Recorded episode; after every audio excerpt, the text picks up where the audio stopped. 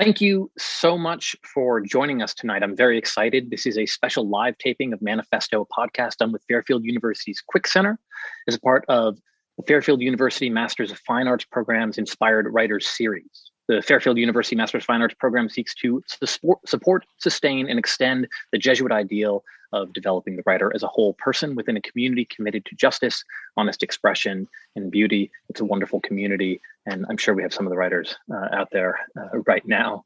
Uh, hey, folks, uh, and I will, uh, with that, kick it to Jake to start the podcast slash show.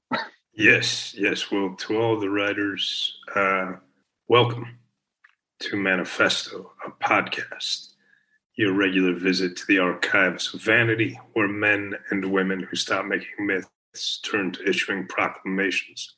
Your guides for this journey, our crack producers, Alex Brooklyn and Adam Camara of Racket Media, my co host, Phil Klay, author of the novel Missionaries, our excellent and distinguished guest today, Vinson Cunningham, theater critic for The New Yorker, and myself, Jake Siegel, the knocker off of tall hats.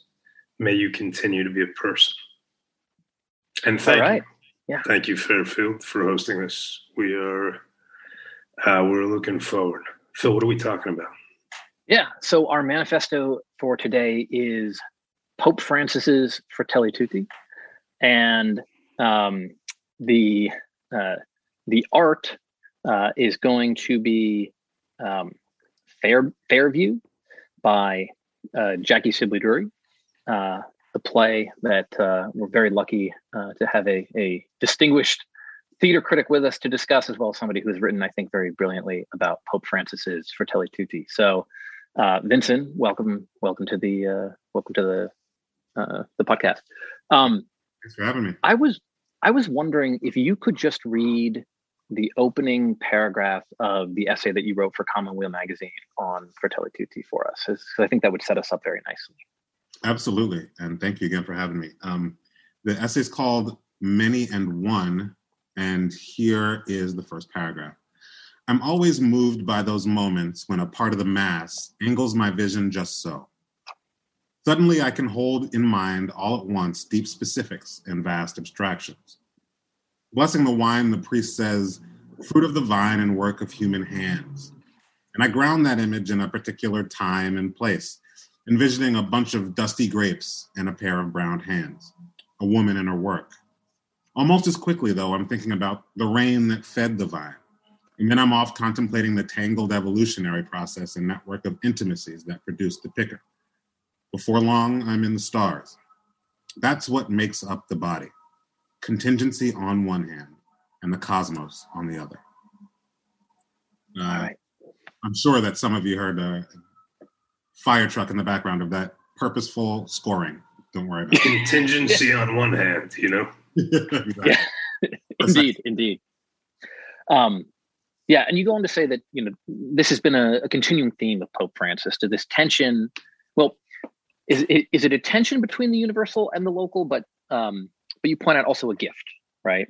Absolutely. Yeah. He what he does really well is outline what looks like a problem. And and and, and this really in within Fratelli Tutti, for those who haven't read it yet, if you want to find out his uh, vision of politics and how it depends on these two poles, the action really is in chapters four and five. But he sets up what looks like a problem, right? Like we don't want to dissolve into a featureless abstract, uh, overly smug sort of cosmopolitanism that never thinks uh, for a moment about places and the people that come from those places, the traditions that are indigenous to those places, right? The specificity that makes us, in the end, precisely human beings.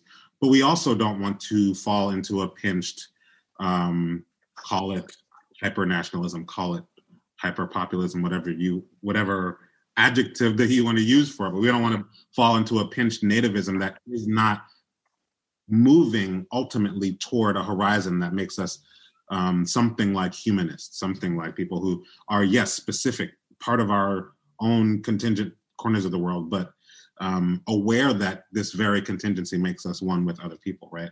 Um, that is a problem. He never s- tries to say that it's not a tension. Um, requires, however, a kind of creative balance, something that you have to think through in order to achieve, as you say, the the, the gift of it. Right, and and the you know it's interesting. Uh, you you might be able to hear uh, my baby uh, in the background who is supposed to be asleep, but uh, more contingency for you. Yeah. Um, uh, he starts with uh, think about Saint Francis and uh, meeting with the Sultan of Egypt. Unconcerned uh, for the hardship and dangers involved, Francis went to meet the Sultan with the same attitude he instilled in his disciples. If they found themselves among the Saracens and other non believers. Without renouncing their own identity, they were not to engage in arguments or disputes, but to be subject to every human creature for God's sake. And he writes, in the world of that time, bristling with watchtowers and defensive walls, cities were a theater of brutal wars between powerful families, even as poverty was spreading through the countryside. Yet there, Francis was able to welcome true peace into his heart and free himself of the desire to wield power over mm. others. And I, I was, I mean, I, I was struck and moved at many points by Fratelli Tutti. In, in, in some ways, it's it's it's too broad um, to get into it but that sort of insistence on a an openness to engagement while evaluation while valuing the kind of the rooted and the local seemed um, very powerful to me and it's a constant thread and and one of the things that um, he's always cautious of is sort of ways in which either the attachment to the local can go awry mm-hmm. um, uh, or the universal. And so there's a sort of, um, you know, there's like demagogic populism on one hand, and then the sort of dogma of neoliberal faith uh, on the other, right? Yeah. Um, and what he has um, against this is this notion of um, a people, right? And um, precisely uh, which he which he refers to as something n- not mystical, um, but mythic, right? Um, and I think in in many ways that that sense of like respecting what it is to be, you know, respecting peoples, right?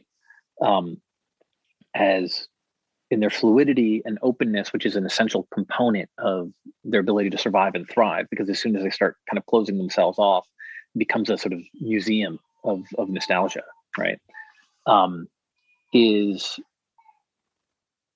seems to be a kind of core concern for him for thinking through other issues about you know how do we deal with globalism and what it does um, to local cultures and peoples and to the individual who gets sort of kind of just faced with uh, you know the kind of massive global forces indifferent to him on the one hand and, and a kind of atomized responsibility on the other.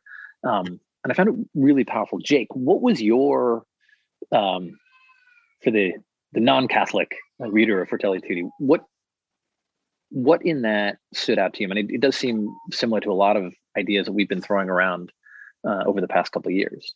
It's similar to ideas that we've been throwing around in a humanistic context. You know, it obviously uh, reminded me of parallel conversations that we've had on a number of occasions where it's this question of um, how do you prevent the reciprocal communal obligations that give life meaning from being effaced or uh, from being, you know, kind of um, paved over by these um, enormous uh, bureaucratic structures, whether you call that neoliberalism or, or something else, uh, while at the same time um, keeping a, a, kind of ideal of universalism, um, you know, humanistic universalism. Um, and the thing, you know, the people's, the, the,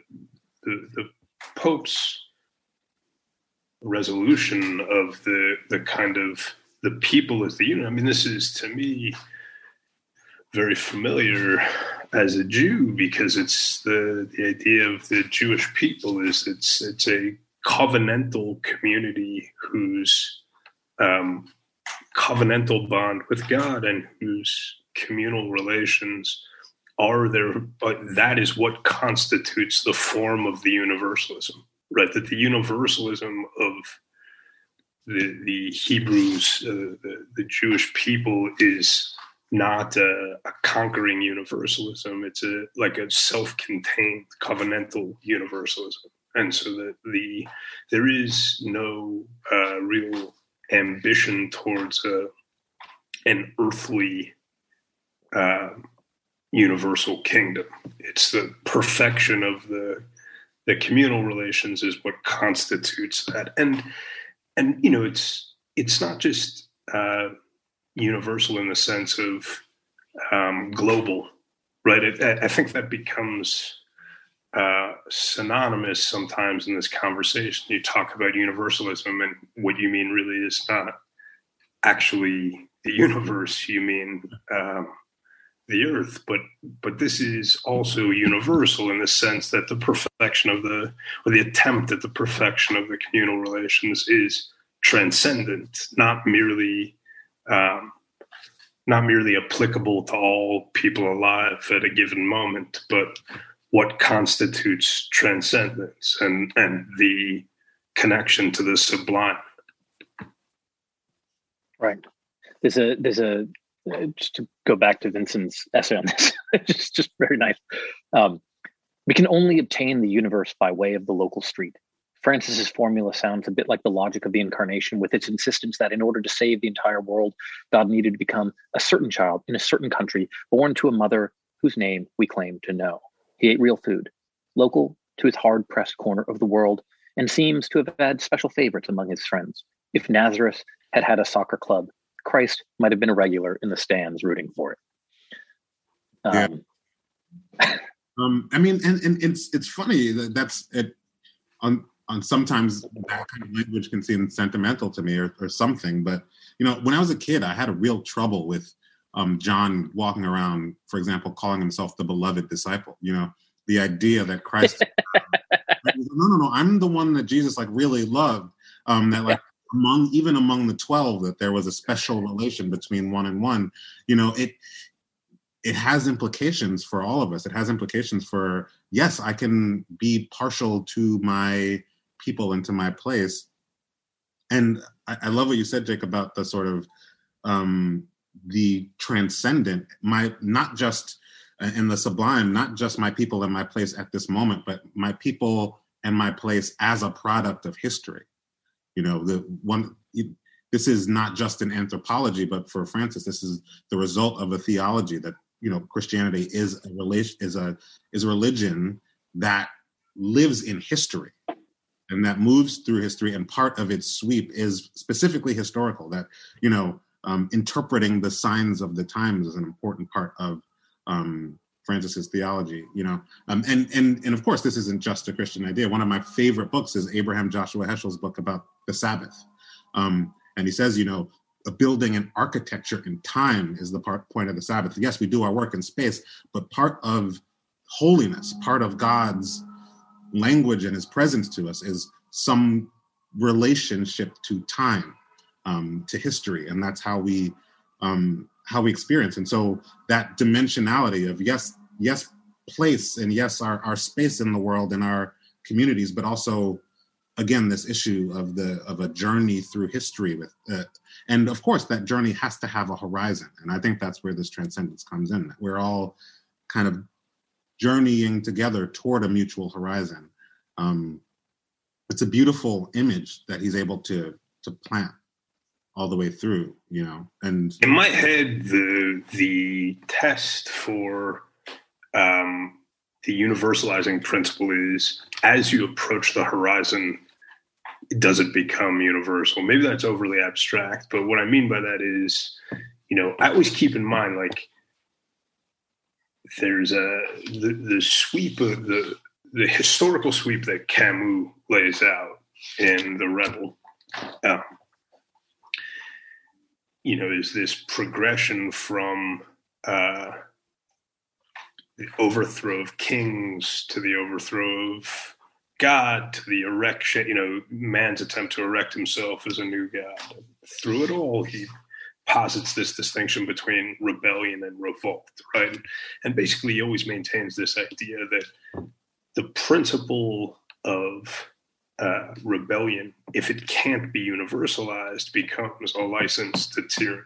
And that it's over and over again. What happens is like the the impulse that justifies the initial rebellion, once the rebel refuses to universalize it, uh, it, it, becomes the means by which they subjugate the people around them.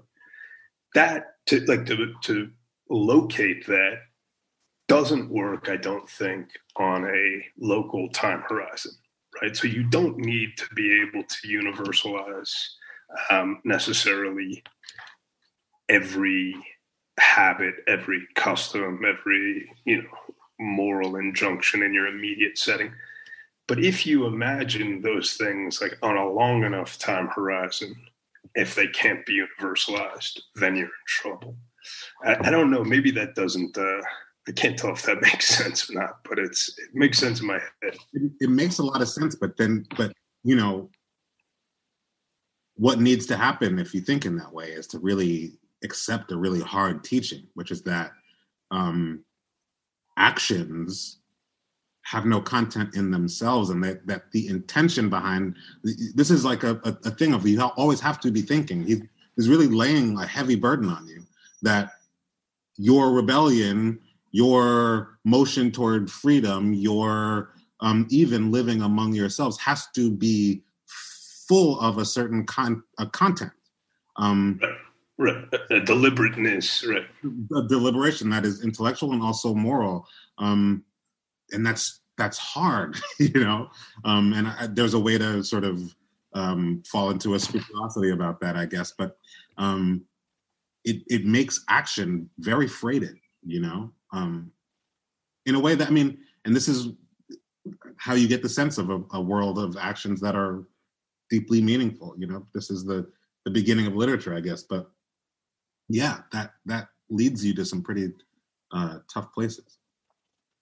Yeah, and and the you know the, the, the sort of currents going against that. I mean, he he he very specifically targets. I mean, he he sees sort of limits limits in kind of basic liberal thought, right? I, I mean, not liberal as in political liberal necessarily, but um, you know, he talks about the sort of debates between freedom and equality and individualism, and posits, you know, um, fraternity as a goal and with the image of, of you know the good samaritan right as the person who's actually being a neighbor because um, you know freedom can become uh, can, can become nothing more than a condition for living as we will um, completely free to choose to whom or what we will belong or simply to exploit um, or in the case of equality an abstract proclamation and he says the concept of a people which naturally entails a positive view of community and cultural bonds, is usually rejected by individualistic liberal approaches, which view society as merely the sum of coexisting interests.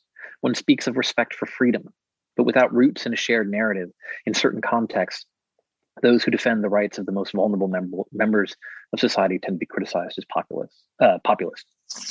And and then so th- th- there's there's that as sort of political uh, issue, and then he has a sort of um, this kind of economic universalism. Uh, and he says, opening up the, to the world, and this expression has been co-opted by the economic and financial sector and is now used exclusively of openness to foreign interests or the freedom of economic powers to invest without obstacles or complications in all countries.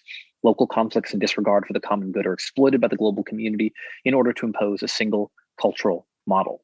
This culture unifies the world, but divides person persons and nations for society becomes ever more globalized. It makes us neighbors but does not make us brothers right?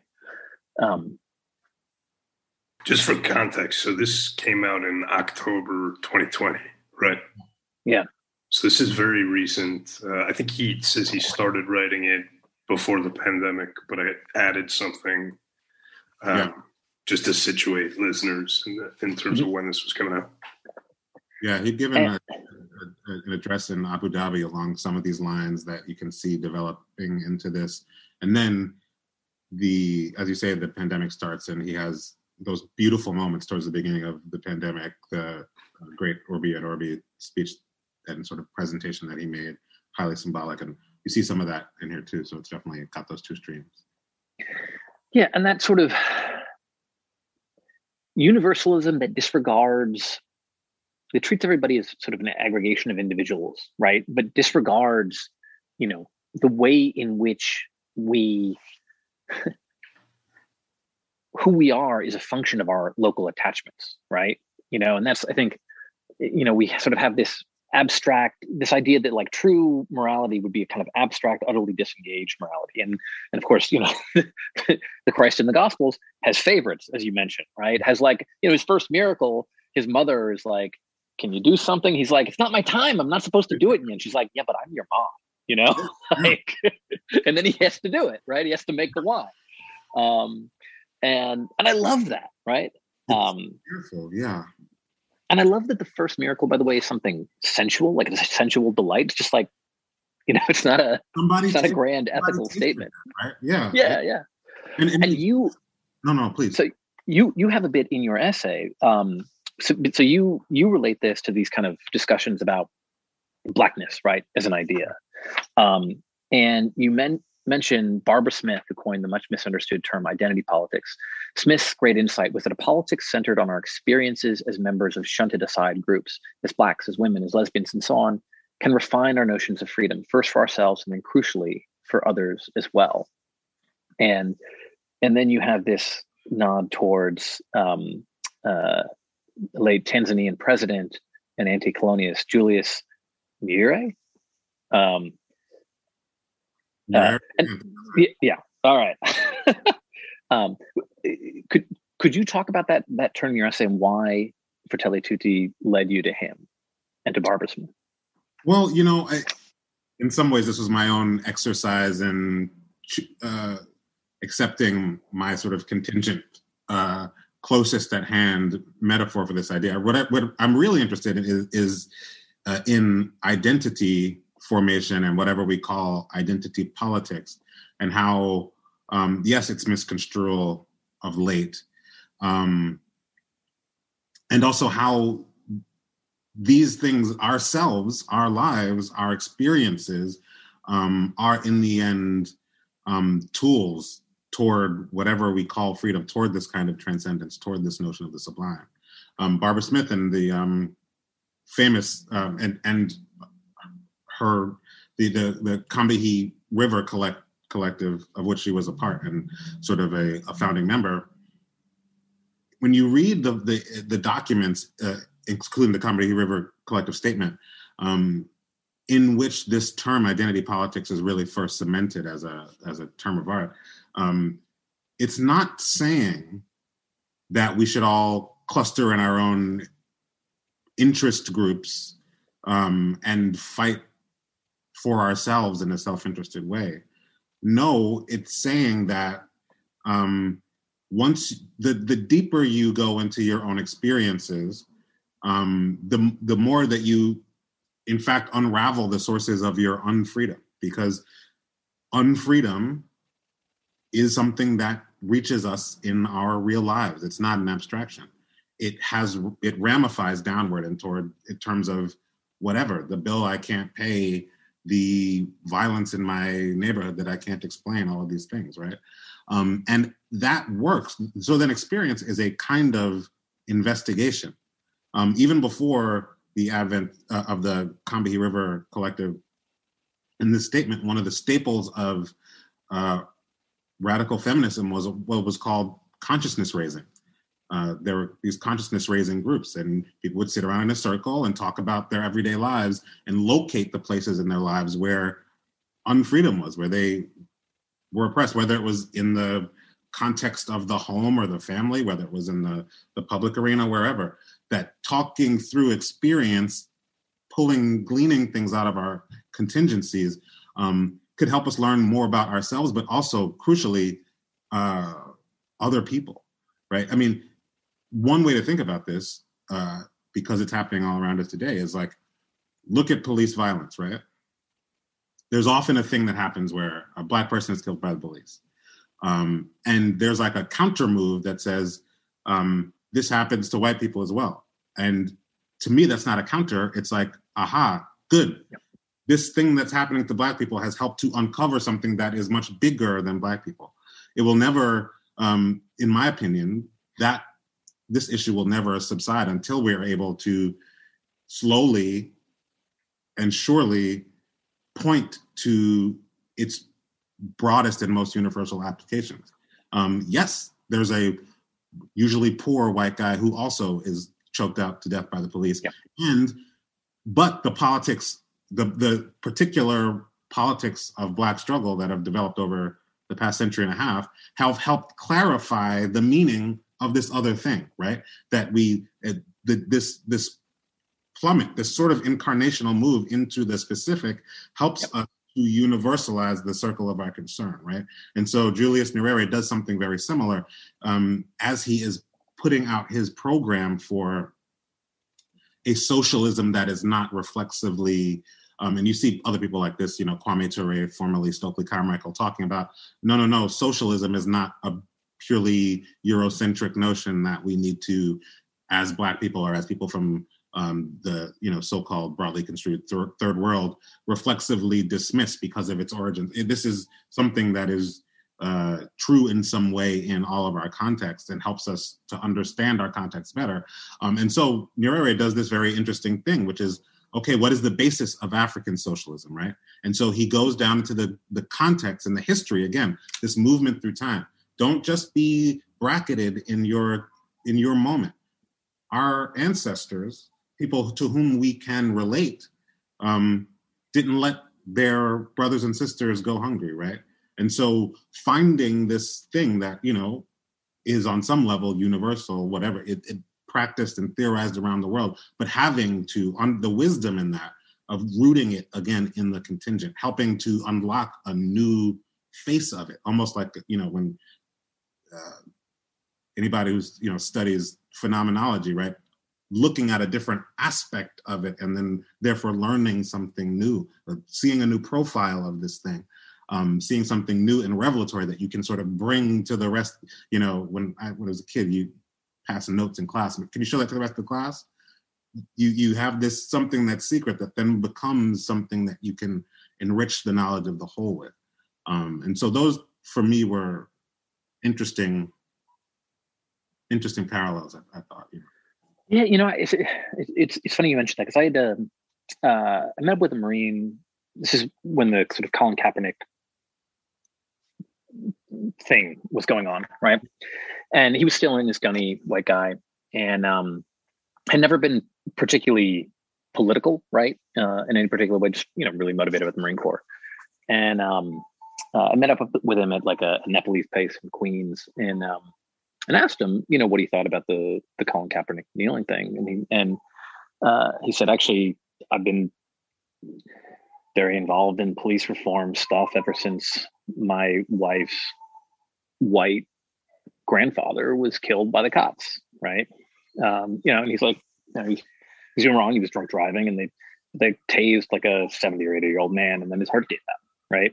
Um, utterly unnecessarily, and um, and then that was a you know that was a route for him to to better understand the issue for you know out of this you know particular tragedy but then also understanding how it affects different communities differently right yeah. um uh yeah and, and what happens there is you know there are angles from which something like that can seem totally um contextless it can seem in some way meaningless. It's like that happened. What do I make of it? Right. Right. Um, good politics, I think, offers not something fake or, or, or glommed on or tendentious, but says um, coming from another place, help like there's a history behind why that happened, and although it has again specifics, it it it it, it has now entered your life too, and so. Uh, and the, the next move is like so join me you know? Right. And that to me is the um the move of a healthy politics and also the move of a healthy um healthy notion of identity um you know I, what's what really interested interests me about fratelli tutti is that and i think some actually mostly traditionalists uh picked up on this but in a, a negative way um it, it very cannily uses the language of small L liberalism, right? You see a lot of mm-hmm. equality, fraternity, right? It's like using the language of the French Revolution. But from beneath, filling those things up with a sort of moral and intellectual valence that makes them meaningful, right? Freedom, freedom from what and freedom to do what? For fraternity with who and on what basis, you know? Yeah. And as a part of what grounded historical community. Right. Yeah.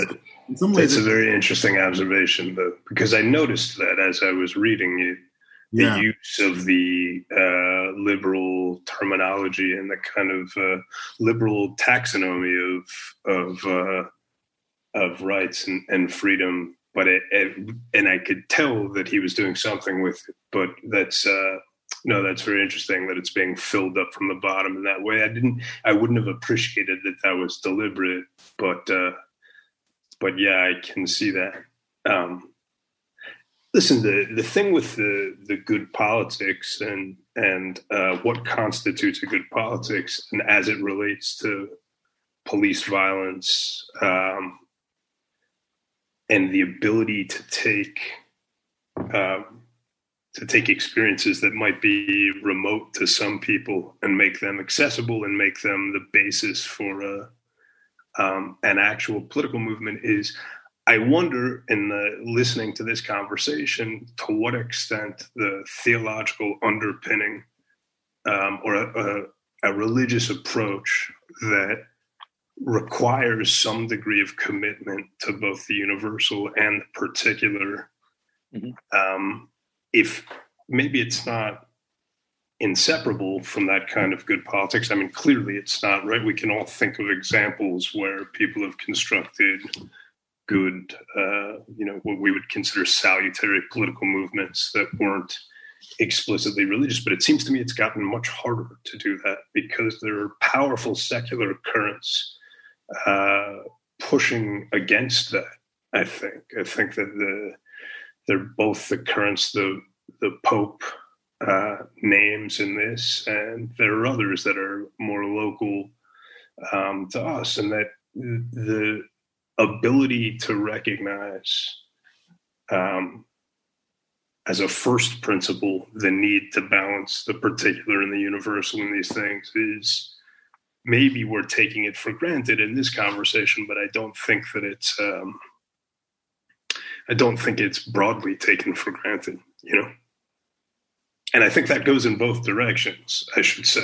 Right? Like, I don't think that it's just that people are, you know, I don't think it's uh, it's only uh, one trespass against that. That like it's only the profusion of identity politics that's intensely parochial or nativist or whatever. It's that it's both are happening at the same time. It's pulling in both directions at the same time. There's like a hyper universalism and a hyper parochialism that are happening at the same time. And uh, I don't know exactly what it is um, about this moment. I mean, I could speculate, I have my ideas, but I, I do feel that. And so the, this attempt to, if not reconcile the two, then at least as to come back to what Vinson was saying before, like the need to hold them in tension, the recognition that there has to be a kind of deliberate, willful um, attempt to hold them in tension is it's not just that it's difficult because it's always difficult. In all times and in all places it's difficult. It's that it's um, you know it's it's like explicitly unpopular in some ways at the moment. Yeah and and i mean francis comes flat out and says he thinks this needs to be undergirded by faith right? I mean um yeah. and you know, but, but of course the the um, it's not necessarily the case that the role of institutional uh, religious organizations have, always been helpful or, or uh, kind of religious actors in the public sphere. And I was reading a, an interview that Bryan Stevenson did with uh, Christians for Social Action, and he was talking about um, the sort of pushback to the work that that he does. Um, uh, Bryan Stevenson being the founder of the Equal Equal Justice Initiative, um, uh, you know, he spent his life uh, advocating for for people caught up in the criminal justice system uh, and people on death row. Um, and he wrote about this pushback that he's received from uh, churches, right, in, in the American South. And he says they don't want Christians and people of faith thinking about how to love, how to restore, how to serve, how to respond to the suffering of those without. They want them angry. They want them angry about Hollywood and angry about people who are gay and angry about liberals and angry about taxes. They want them fearful of crime and fearful of terrorism and fearful of all these threats. That then yields social and political uh, policies that are very predictable. What that will give you is a desire for the death penalty, support for mass incarceration, resistance to social justice, indifference to the poor, contempt for those who are disadvantaged and marginalized. This explains how we can be so saturated with churches and religious institutions and yet so silent on social justice issues and so lax in doing the things Jesus called us to do.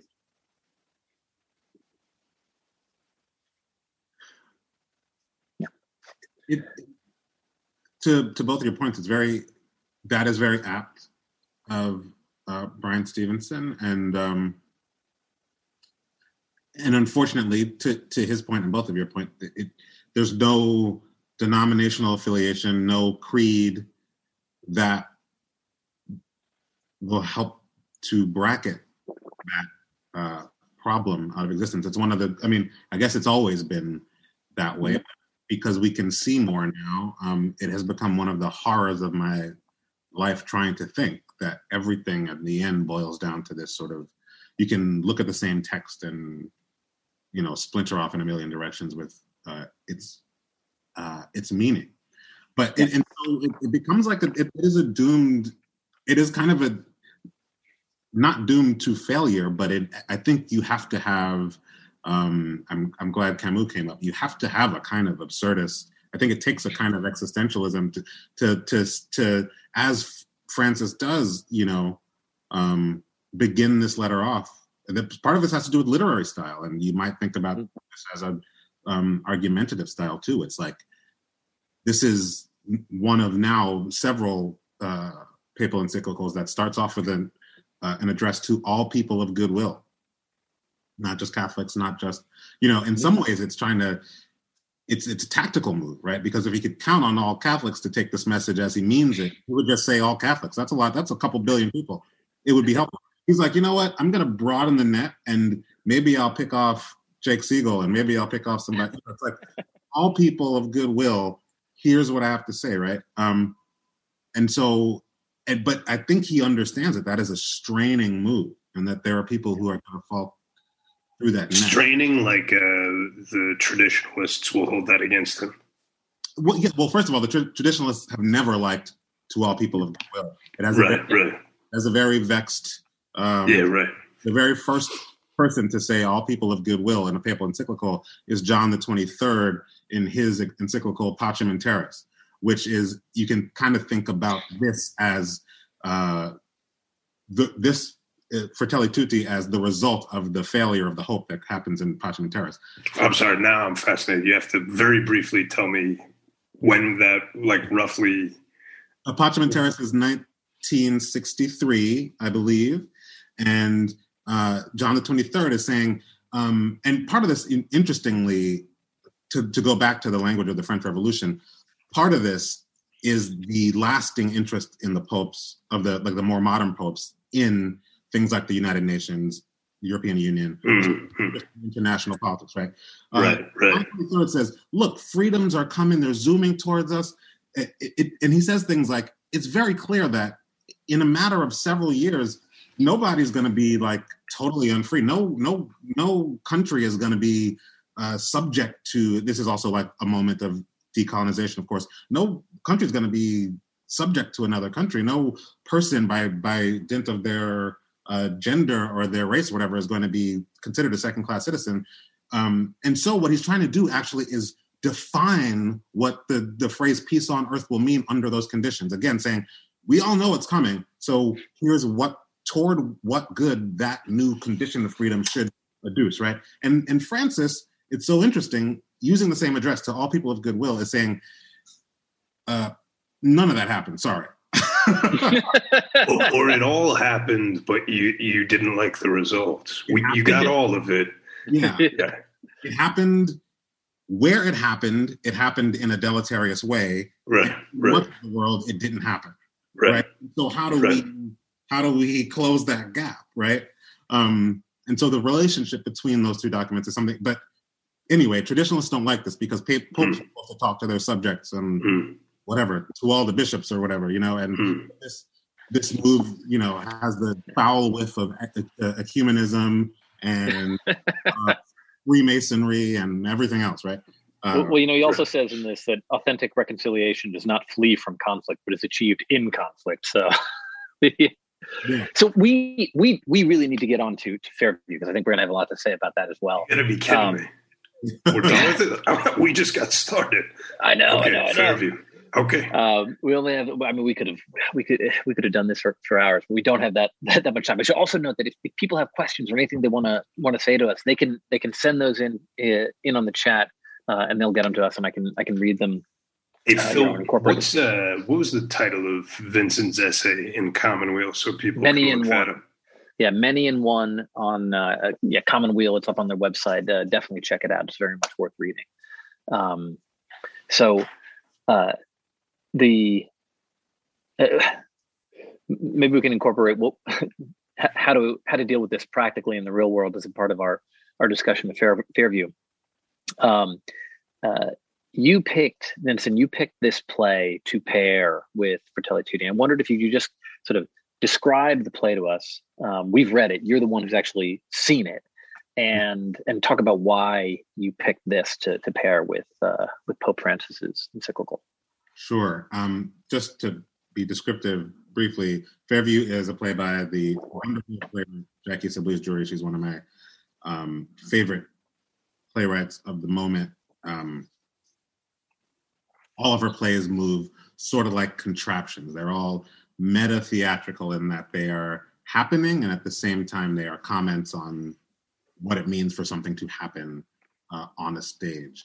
And they're very uh, aware of the conventions of the theater and uh, sort of eager to use those conventions in order to um, make larger um, social critiques and comments and things like this. Um, so Fairview begins. It's a very, you know, speaking of conventions of the theater, it's a very tightly construed three act play.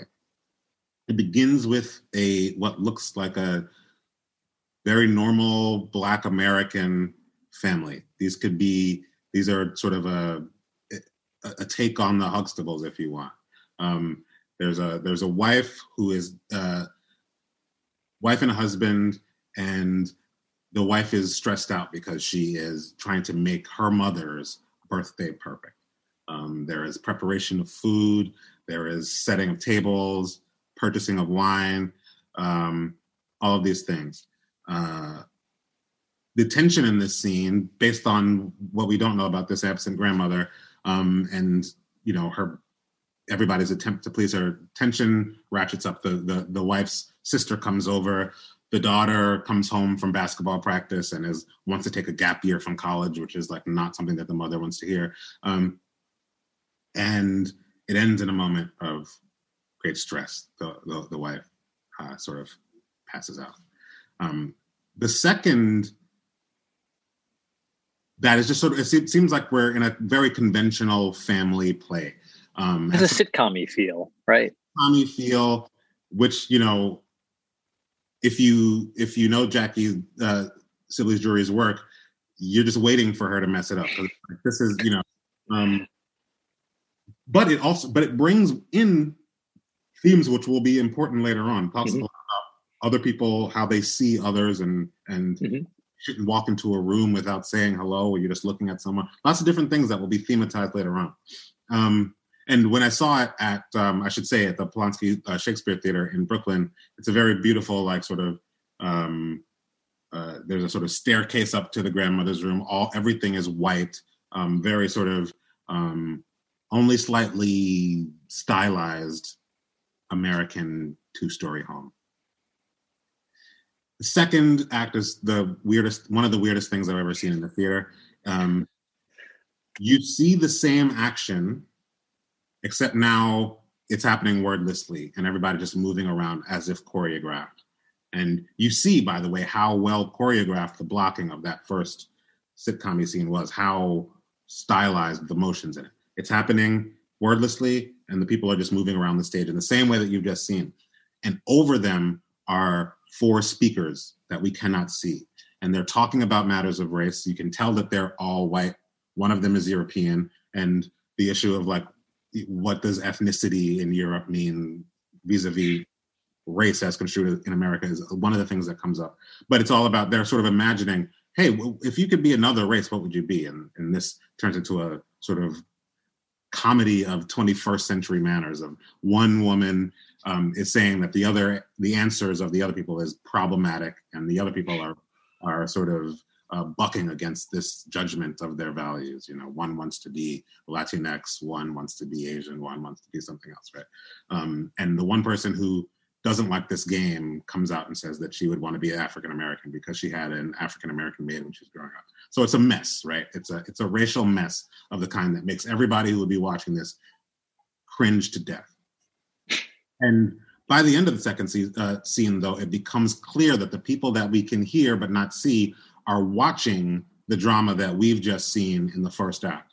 Now they start to interact with it and say, look at her. See, now she's the kind of black woman I would want to be. And all of a sudden you understand that this is in some ways a drama of watching and of being watched, watched, of seeing and being seen.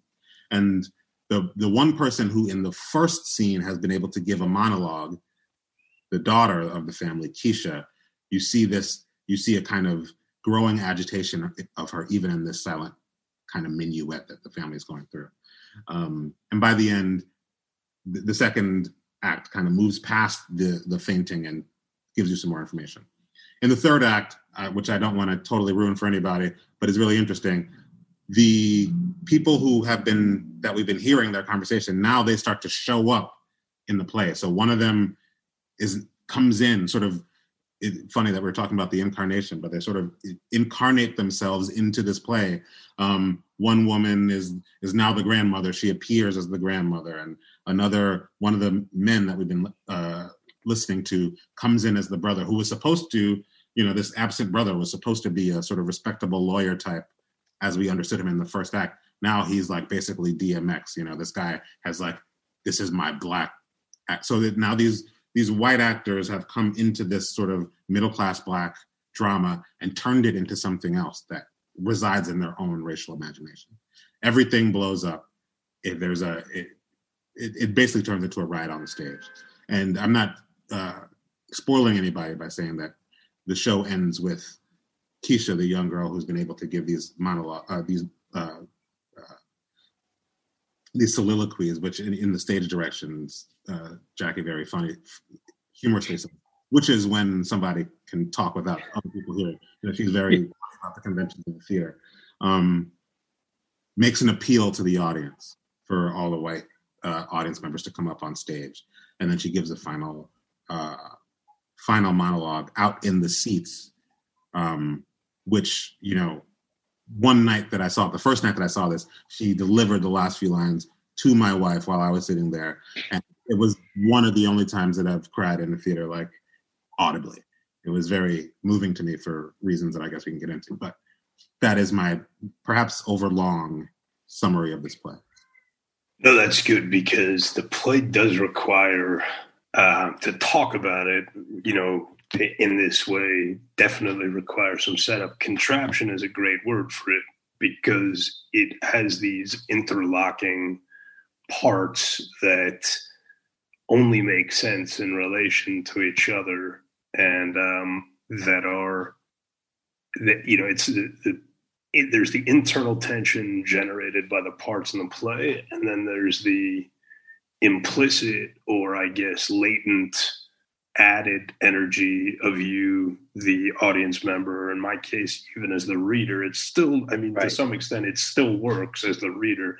You recognize yourself altering the the generative energy and, and meaning of the play in the process of reading it. And um, yeah, it's, it, it's and, and, and it's got to be. You know, we're talking about the, the local and the specific too, and, and it's got to be a, a, a like being in the theater. I mean, I saw another play that the, that the theater director had, um, uh, Sarah Benson had worked on, uh, Branden Jacobs Jenkins and Octoroon.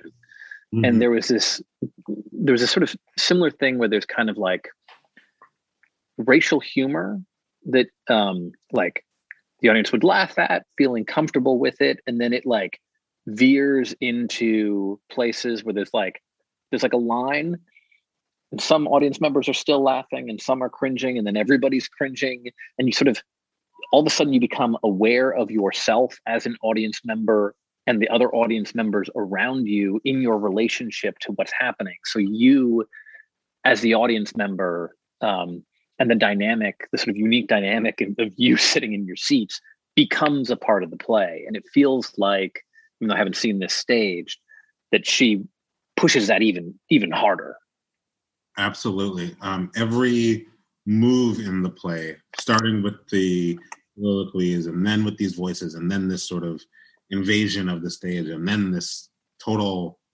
reversal of audience and cast and playwright um, every move brings you the audience member into a more heightened awareness of your status in that place you know um, it's it's very you know this is always the this is one question with the theater is how strictly it keeps the the fiction of the proscenium you know how right. how how porous is that border um, and uh, great speeches do this. I teach a class. Uh, one, one, of the classes I speak uh, classes I teach is about how the American essay is a product of the sermon, which is all about defining the borders of the congregation. Right. Um, to take the boat metaphor again, what boat are you in, um, and to whom is this um, this thing directed? And um, yeah, this is a play that knows the sensitivities and the fears of its audience, and, and is not, and, and in some ways is aimed dead dead at those fears and at sort of bringing them to a. a, a, a but this is a convention of modern theater, right? Like, so the acknowledgement of the porousness and then the kind of um, I don't know what you want to call it the the uh, meta construction of the porousness between uh, theatrical presentation and audience then becoming an element of the drama. I don't want to lecture to a theater critic. Don't get me wrong, but as I, as I understand it, is a and from you know, some of what I've seen is uh, almost a cliche of, of modern postmodern, I guess, rather than modernist theater. But it is certainly not original here. I mean, it seems to me that what she's doing is taking that and warping it and making it, uh, you know, disorienting and absurd and and then reintroducing the question of the audience's relation to the drama. Like there's something, um, it, you know, it's it's you're not sure who the audience is for a while, especially in the second act. So in the first act, you're pretty sure you're the audience, right? There's a, a fairly conventional family drama playing out. It's got the Huxtable quality, but there's something pitched a little bit.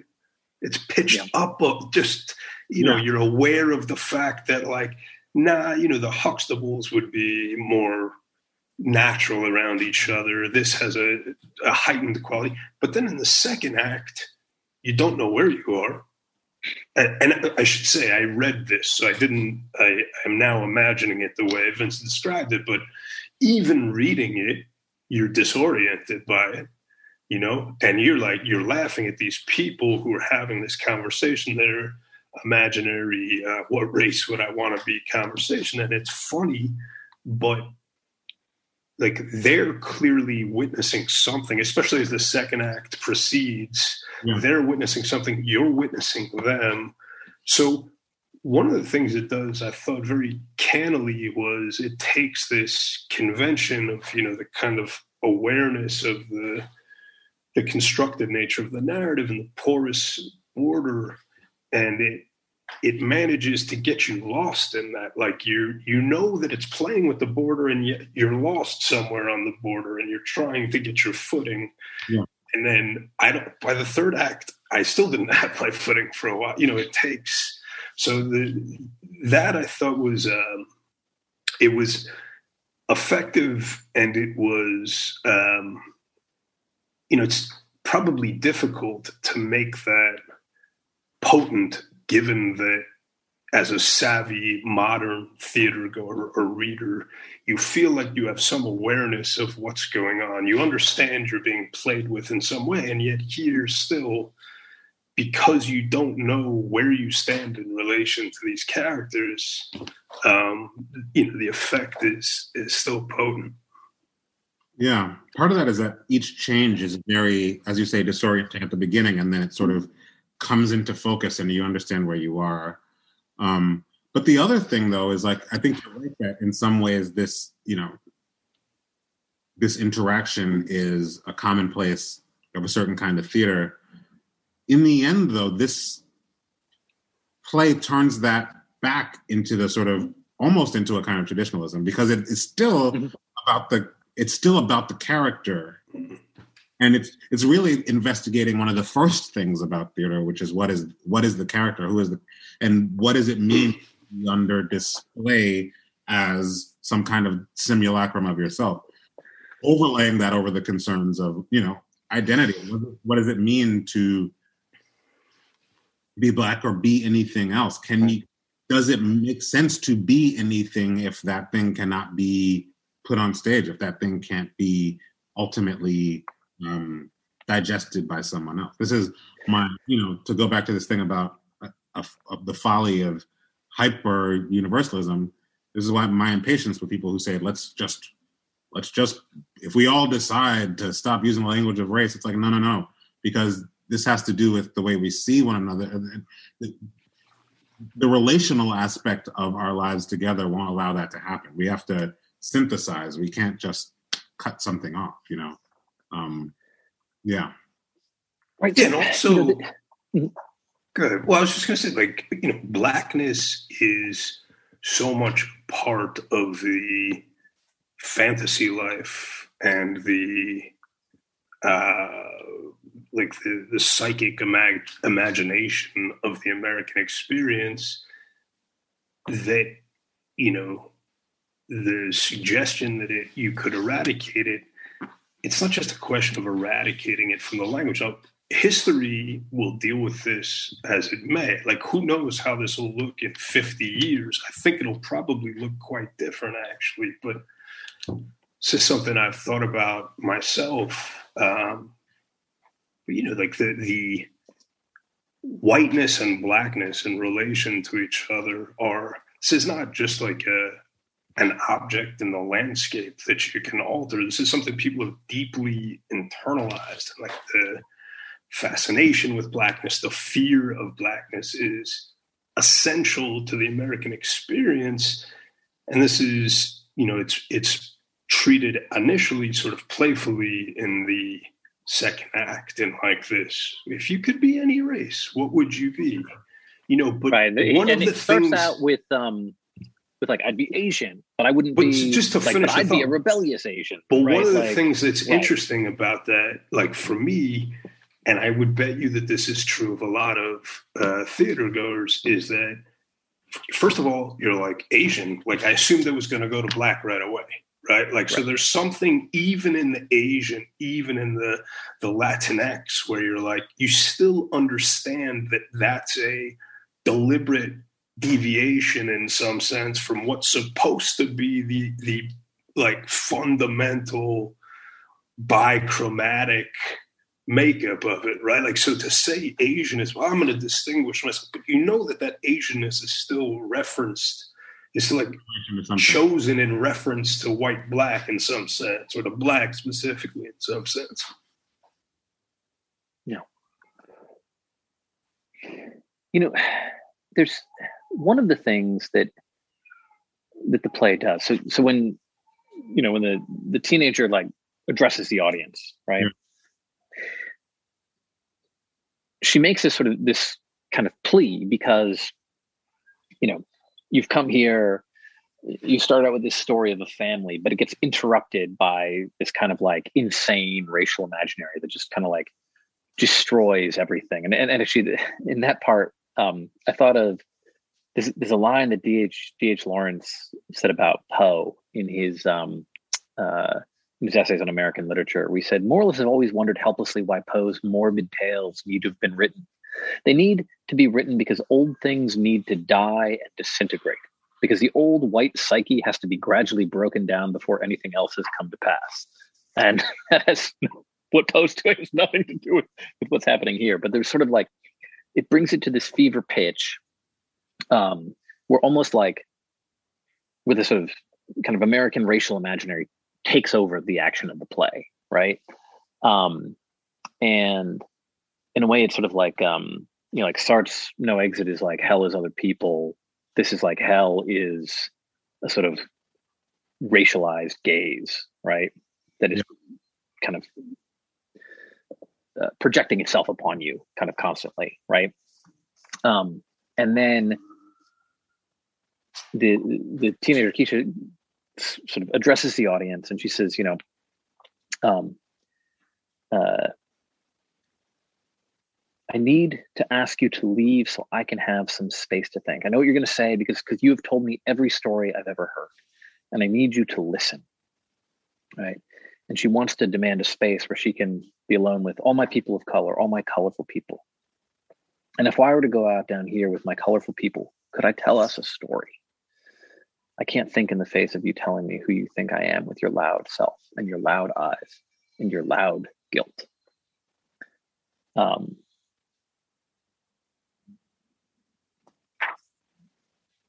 and that is the moment, not, you know, we don't actually have a, a real rich sense of her as a character, right? But it's like that sort of moment of breaking through. We don't know what's going to happen right? Um,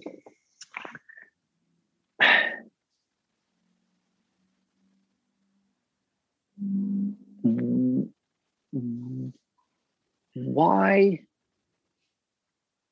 this particular play with Fratelli Tutti? You know, yeah. what what does what is that sort of I mean, in some ways, it's a demand for freedom, right? It's a it's a demand for freedom of a kind. I don't think mm-hmm. you know one of the things that we get caught up in everything that we've said, you know, about the depth and the intractability of the psychological condition of race, the the way it resides in all of our thinking and our mannerisms and our sort of deepest places is all true. And I don't think though that this indulges the fantasy that um, the the way through that is to unravel those psychologies one by one. Mm-hmm. Right? We'll be waiting forever if that is the answer, right? Yeah. Right. But but um, what's interesting to me about this, like, to tell a story, which is the part to me that just you know, first of all, again, first of all, again goes right back to the as I said, the first moves of theater. What is it but an attempt to do that? Um, and because theater, as we, you know, is, it's almost the cliche, uh, because of its associations with Greece and with with antiquity, that it sort of first bloomed under democracy. We sort of think about that attempt to tell a story as, in fact, an attempt to tell the story of a people, right? The mm-hmm. attempt to use the voice of a demos to define itself and define how it will move through history.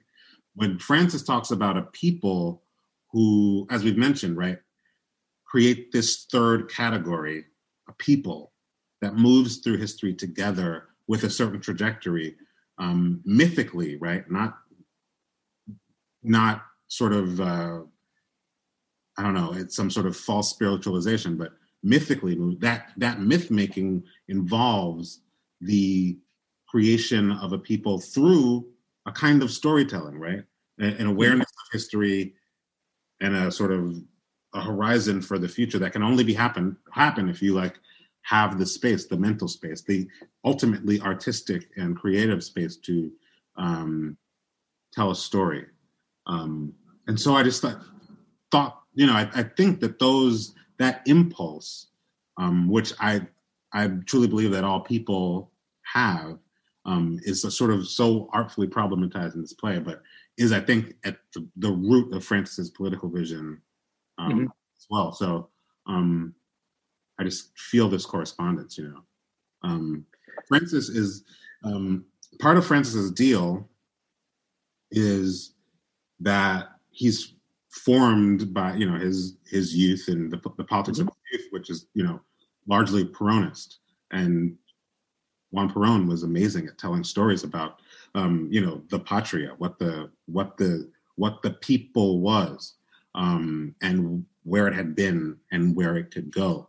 Um, and so in the Argentina of Francis's youth, there's um, as you know liberation theology is coming into being. Um, another sort of offshoot of this is what's called the theology of the people. And it's all about this is why francis is so interested in like no we don't we're not going to stop folk festivals. No we're not going to stop people from having their parades and their individual devotions to the to the virgin right? Because you deny people the access to any kind of transcendence if you um because of an over emphasis on orthodoxy or something like this deny them their folk traditions, right? The, the, the, the, entire mythology that has been the container for this transcendent uh, object of belief. Um, and so what, what does it mean then? You know, in some ways, what he warns against the the denial of a of an origin origin story, an originary myth, is the subject of Fairview, right? What what does it mean to try to right back from one and tell the story again. That sort of right. attempt that happens in that final monologue, you know, is in some ways it's like an end and a beginning. It's like, okay, how could I how could I tell it? Um, given all this history, given all this psychosis, mm-hmm. all of this, you know, malfeasance, everything. How could I tell the story again? It's very that's um, it, immeasurably moving to me. Yeah. Can I read a, a bit here? This is from the second act. Um, and I'm sorry, I forget uh, the, the, character names in the second act. I forget who this is, but it's uh, the person who wants to become Latinx. And they say, this is when the, the question is first posed, what race would you be? So it, it's interesting, you know, like if I was going to like become a different race and I could just choose that, it would be like, I mean, based on what criteria, you know? Like if I just think about like would I want to choose a race that is more like who I actually am to express something essential about myself, or would I want to choose a race that is totally different from who I actually am to like try something new? I feel like I would want to try something that expresses more of who I am, maybe. Do you know what I mean? Yeah. If I could choose to be a different race, I'd want to be Latinx.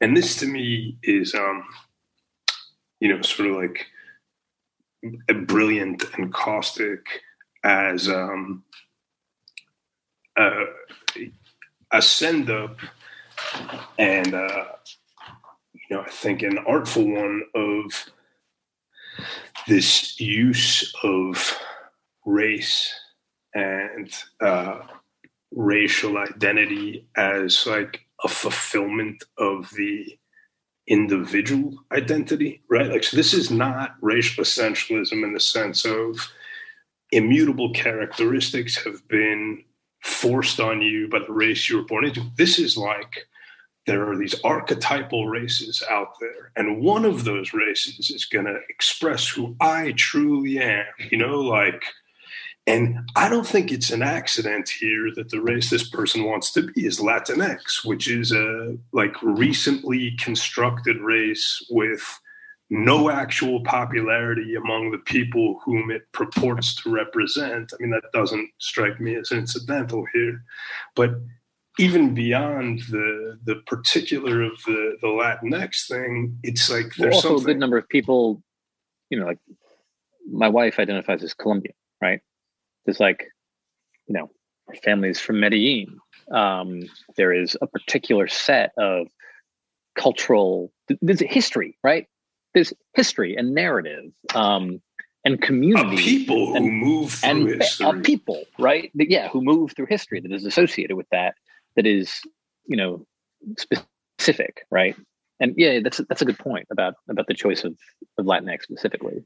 Right. And it's also a sort of nod to their like they're playing this game, but it's like them yeah, yeah, trying right. to put there's, themselves as right, like they're progressive, right? No, um, but there's a a game yeah. that they're playing that they yeah. think that they're in on, even though they're not fully in on it. But right. um, this idea of like what race expresses how I really feel inside. Um, yeah. Yeah. I mean, we, race as consumer good, right? Yeah. Race is good. Identity is a consumer good, right? Like racial identity as a, uh, like a, a, a, you know, this is to, to come back to Fratelli to the, like this all conquering market force um, individualism as you know endless consumer choice thing except that in this case the consumer choice relates to something that is both in its appeal as a consumer good suggesting some kind of uh, you know almost metaphysical quality while at the same time reifying uh, you know an actual system of social relations in which some people are privileged by the purchase of those consumer goods and other people are exploited by the purchase of those consumer goods you know right. so so it's a game uh, but a game with consequences. We have we have one listener question. I think we're, we're gonna have to uh loomis sims. Hi. Hey loomis. Thanks for for coming in. Um uh, and then we're probably going to have to wrap because we, we are over time. Uh, and this is for um, Vinson, uh, uh, who's more interesting than you or me, Jake. So, um, mm, I agree. Uh, and she, she talks about this sense of kind of black identity, as a local grounded identity, and you know, uh, human identities or sort of humanism is this universal thing. It seems to me that black people right are establishing and reclaiming their identity, and then are being told, "You're human like everyone else. Get over yourself." Right. Um, and so there's a sense in which the kind of universal, you know, idea of like humanness is being set contra to black identity, um, and how you see holding holding that tension and understanding yourself uh, in that phrase where the sort of universal is held. Yeah, you know, um, the first thing I guess I should say about that, just intellectually, is that to me there is not, nor should there be any contradistinction, you know, right. black and human or anything and human, because again, to be human, one thing about being a human being, one of the great joys of humanity is the human being's tendency to get deeply enmeshed and embedded in a context. That is yeah. part of what it means to be a human. I was reading a piece in the Guardian the other day. I don't know if anybody's seen this. It's one of their like experience pieces where they like it's kind of an as told to thing, and it was like this guy who's a farmer. Um, he's from Wales, and he's just like, I've had the same dinner for ten years. It's all about how he loves his place. He's only left this farm one time, and he like he's like I've heard that London is a place best avoided, um, and uh, you know, there's a way for many of us in our context to like look at that and find it weird, but it by the end of it, it just felt like the most natural thing in the world. And I and there is something inescapably human about that to love home, to um, feel affinity with, you know, with not just other people around you, but with a place. As France, as you know, as as Francis's great model, Saint Francis, does to love this tree and that hill and that star. Um, so, number one, my commitments always tell me that my my life within a community is the great sign of my ultimate. Right. Um, but also, you know, one thing that I've learned, and I don't know, like this is a great to me marker of identity, or one of the things that adduces to identity or how we relate to it is whether what the sort of community looked like that you were born into. And I was, you know, I I, I was born into I was born in New York in a, like a mostly black context. Everybody I knew was a working class black person. I moved to Chicago when I was a kid, and my dad was a musician. We went to an all black church. I went to mostly black Catholic schools. The only white people I knew were priests and nuns. Um, and so, again, in that context, humanity, the humans I knew were black people, you know? yeah. So I've never, I, I'm, I feel very lucky in that regard. You know, the first time I went to a school that was mostly white was when I was in eighth grade. And so, you know, I was, you know, learning to accept these other humans, but to me, this is, you know, um, and, and I've always carried that sort of my blackness and my humanity are, are equally, they're equally yoked in my life um, and that helps me, though, as I was talking about with identity politics, understand the, and appreciate and learn to love the sort of various humanities of the other people I meet. So I want to be a, I want to be black, and I want to be a humanist, and I and I, I these are sort of what I've kind of always tried to be. You know. Amen.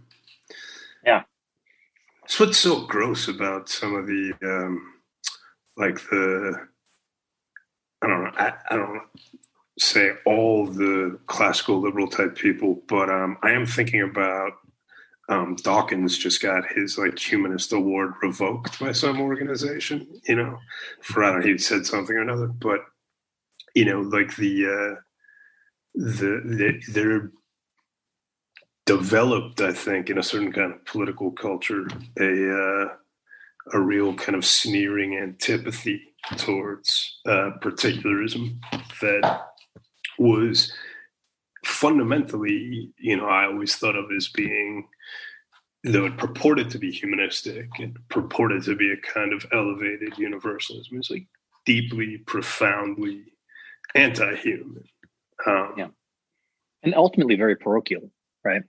So the ex- yeah. extraordinarily and boring, extraordinarily parochial, boring, uninteresting, incapable of generating real culture. Um, yeah. Like Charles Mingus, whose birthday it is today.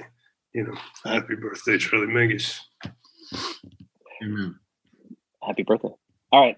I I I feel like we could we could chat for a long time about this. This has been a real, real pleasure. Um, so much fun. Thank you, thank you, Vinson.